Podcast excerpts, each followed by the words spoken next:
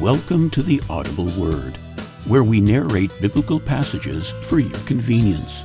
However, we would also like to encourage you to embark on your own journey by reading the Word of God and discovering what God wants to say to you. Well, with that said, let's get started with today's reading found in 2 Corinthians chapter 2 verses 1 to 17. So I made up my mind that I would not make another painful visit to you. For if I grieve you, who is left to make me glad but you whom I have grieved? I wrote as I did, so that when I came, I would not be distressed by those who should have made me rejoice. I had confidence in all of you that you would all share my joy.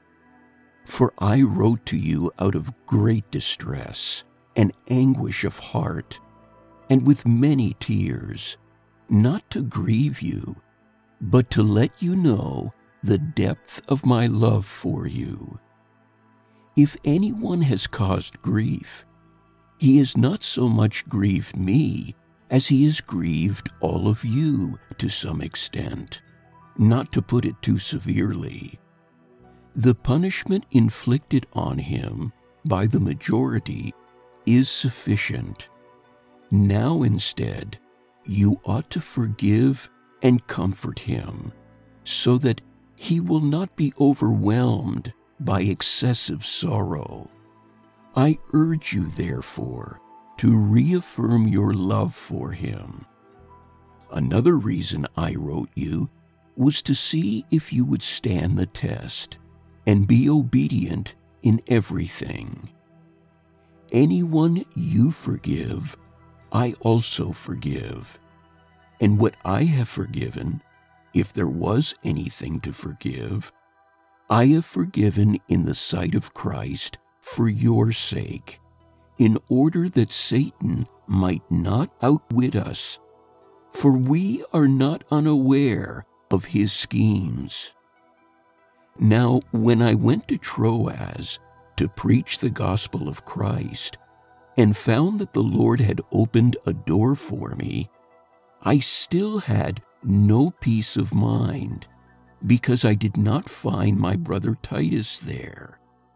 So I said goodbye to them and went on to Macedonia. But thanks be to God, who always leads us as captives in Christ's triumphal procession and uses us to spread the aroma of the knowledge of Him everywhere. For we are to God the pleasing aroma of Christ among those who are being saved and those who are perishing. To the one, we are an aroma that brings death. To the other, an aroma that brings life. And who is equal to such a task?